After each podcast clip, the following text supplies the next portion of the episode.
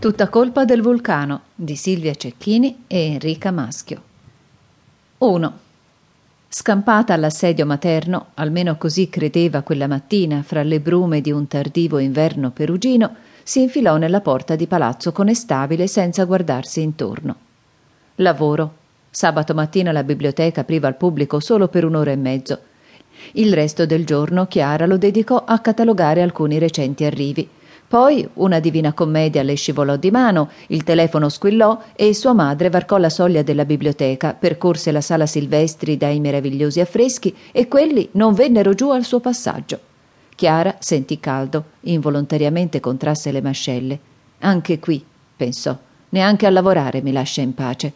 Dritta allo scopo, Stefania riprese a parlare esattamente da dove aveva interrotto la sera prima, quando Chiara aveva chiuso la loro telefonata con un no e non ne parliamo più. Questa volta ci tengo troppo per accettare un no come risposta. Ripensaci. Sono al telefono, disse Chiara sollevando la cornetta in quell'istante nel tentativo di erigere un ultimo baluardo a difesa dal nemico sotto i colpi del quale stava per soccombere. Lo so, è Martina, disse la madre. Fine, colpita e affondata, sapeva chi era al telefono, segno che tutto quel momento era stato ideato e orchestrato da lei e al centesimo di secondo si sentì in trappola. Non starai esagerando? La voce al telefono sembrava averle letto nel pensiero. In definitiva, la tua anziana madre ti chiede solo di accompagnarla una settimana a Tenerife. Martina, non ti ci mettere anche tu. Una settimana a Tenerife è già una catastrofe viste le offerte culturali del luogo, ma l'anziana madre qui presente, come tu ben sai, visto che avete tramato alle mie spalle, vuole andare a Tenerife a fare un corso di recitazione e vuole che io lo faccia con lei. Ha cambiato idea. Adesso vuole fare il corso di sceneggiatura. Tu farai il corso di recitazione insieme a me. Vengo anch'io. Dividiamo la camera, che te ne pare? Martina, sei impazzita. Perché dobbiamo andare a Tenerife a fare un corso di recitazione? A Perugia ce ne sono a bizzeffe. E poi che ce ne importa di fare un corso di recitazione? È tempo che ci prendiamo una vacanza. E questa serie di corsi sul cinema che tua madre ha trovato su internet mi è sembrata l'occasione giusta. E che c'è di male se Stefania viene con noi?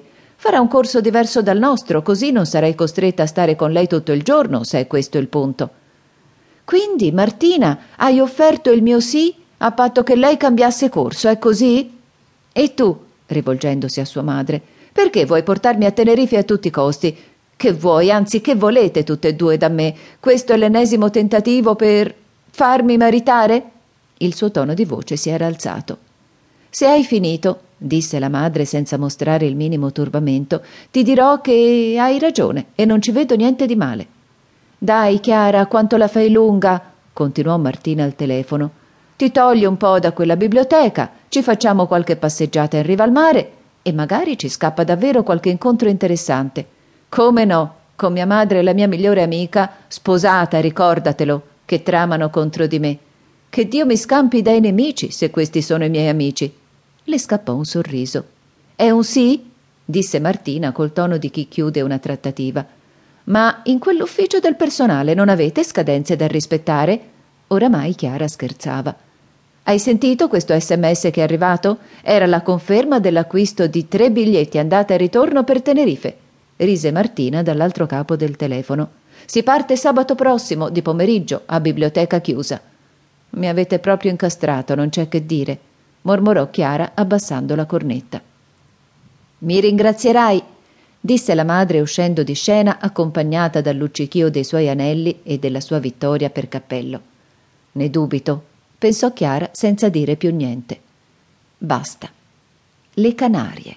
In tutto quel discutere le era tornato alla mente un trattatello sulle isole fortunate di un certo Cashi Junior che aveva acquistato per la biblioteca qualche anno fa. Si infilò fra gli scaffali e alla fine lo trovò il volumetto. Era come ricordava, le isole fortunate venivano identificate con le Canarie e vi si riportava la teoria per cui la montagna del Purgatorio, in cima alla quale Dante poneva il paradiso terrestre, fosse modellata sul Teide, il vulcano di Tenerife. Ma era solo una teoria.